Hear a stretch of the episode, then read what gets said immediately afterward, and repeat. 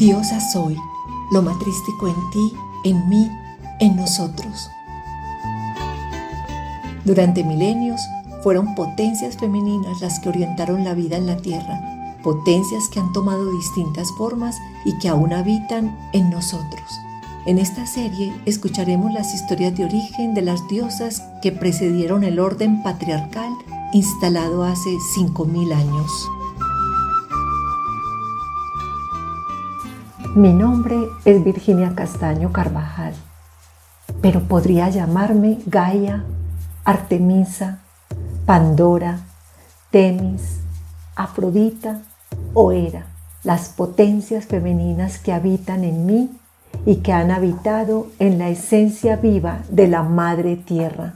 Mi nombre es Miguel Monsalve Gómez y me alegra poder invitar a las niñas, a los niños, a los jóvenes, a las mujeres y a los hombres a escuchar estas historias que nos aproximan al ámbito de lo sagrado, a sentir en nosotros y en nosotras las potencias de la generación, la gestación, el cuidado, la protección, la nutrición, la sabiduría, el amor y la paz que reinaron durante milenios y que aún siguen latentes en nosotras y nosotros.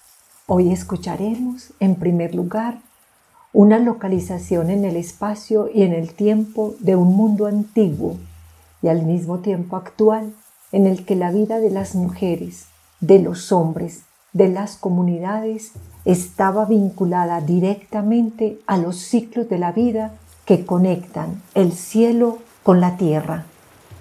Y en segundo lugar, escucharemos la historia de Gaia, la gran diosa, la diosa madre, la madre tierra, la gran potencia femenina que gesta la tierra girando y danzando y nos entrega desde sus profundidades anuncios de futuro, tejiendo el tiempo en espiral.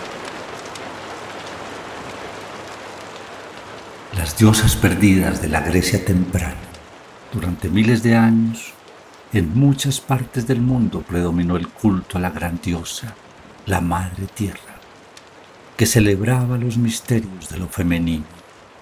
Las esculturas paleolíticas más tempranas que datan desde el año 25.000 a.C., son expresiones del cuerpo femenino como microcosmos viviente, manifestación de la experiencia de los cambios cíclicos, nacimiento, renovación y nutrición.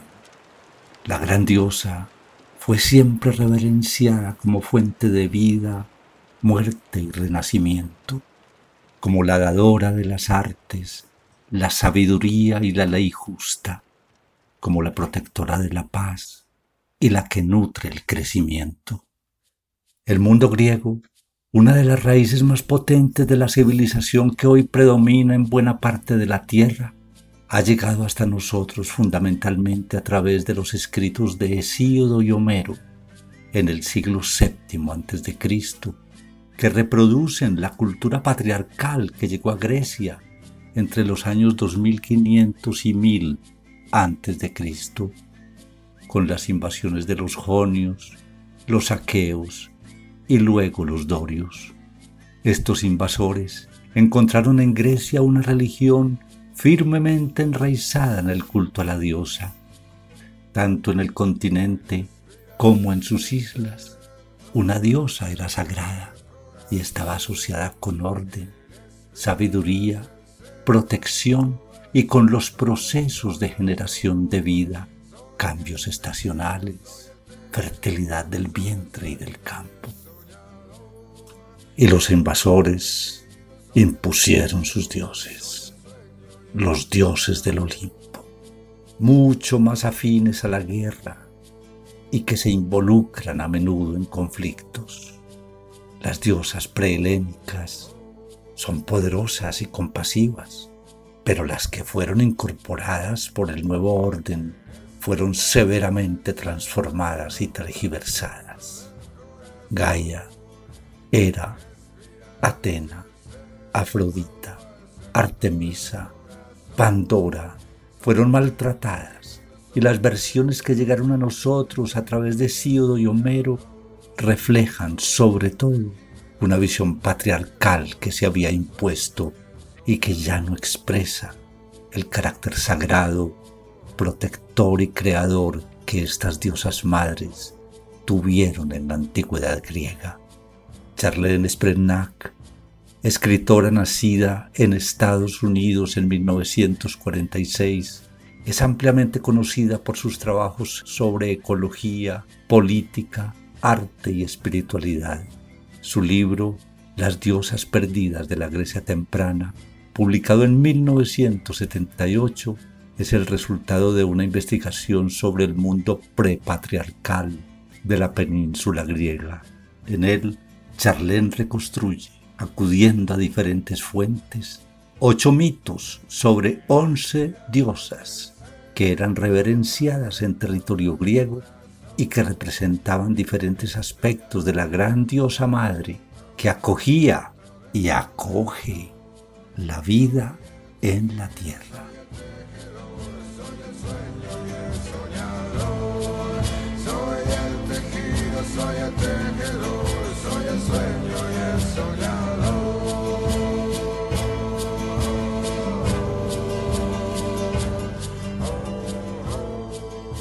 El mito de Gaia.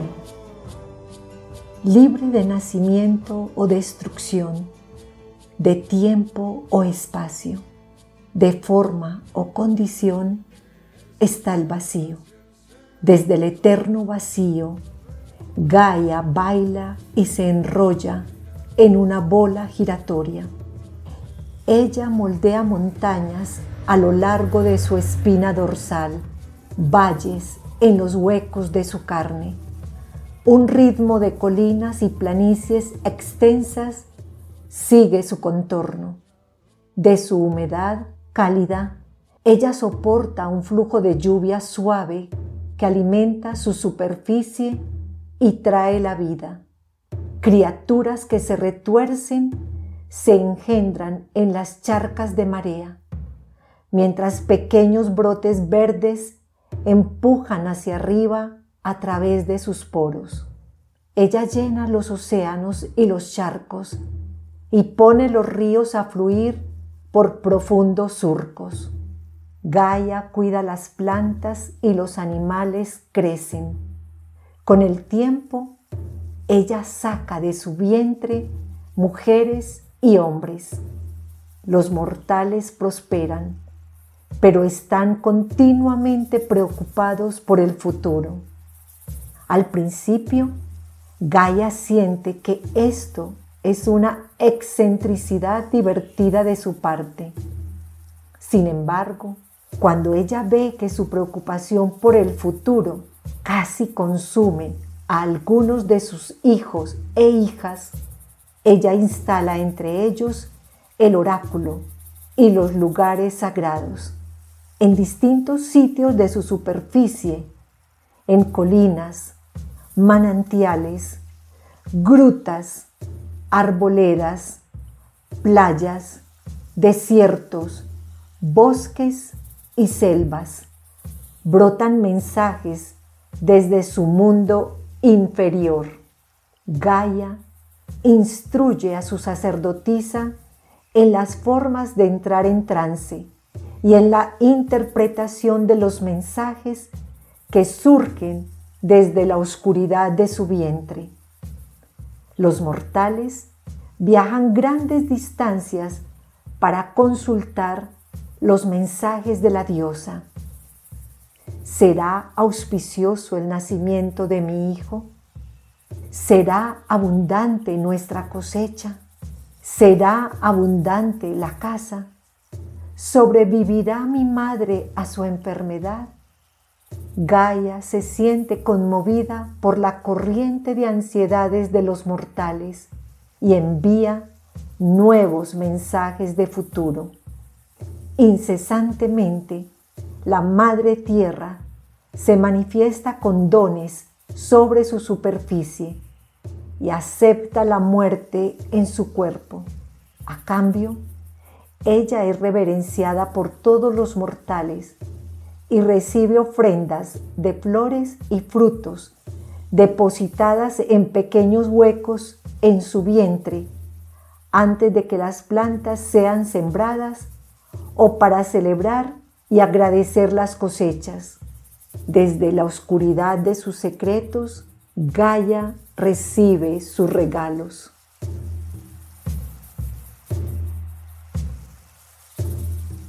Y Gaia adoptó otros nombres.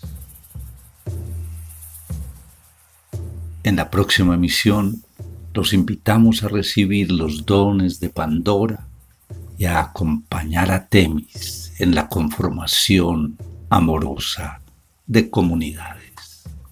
Hasta pronto.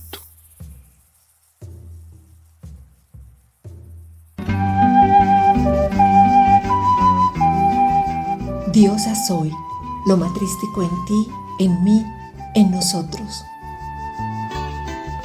Durante milenios fueron potencias femeninas las que orientaron la vida en la tierra potencias que han tomado distintas formas y que aún habitan en nosotros. En esta serie escucharemos las historias de origen de las diosas que precedieron el orden patriarcal instalado hace 5.000 años.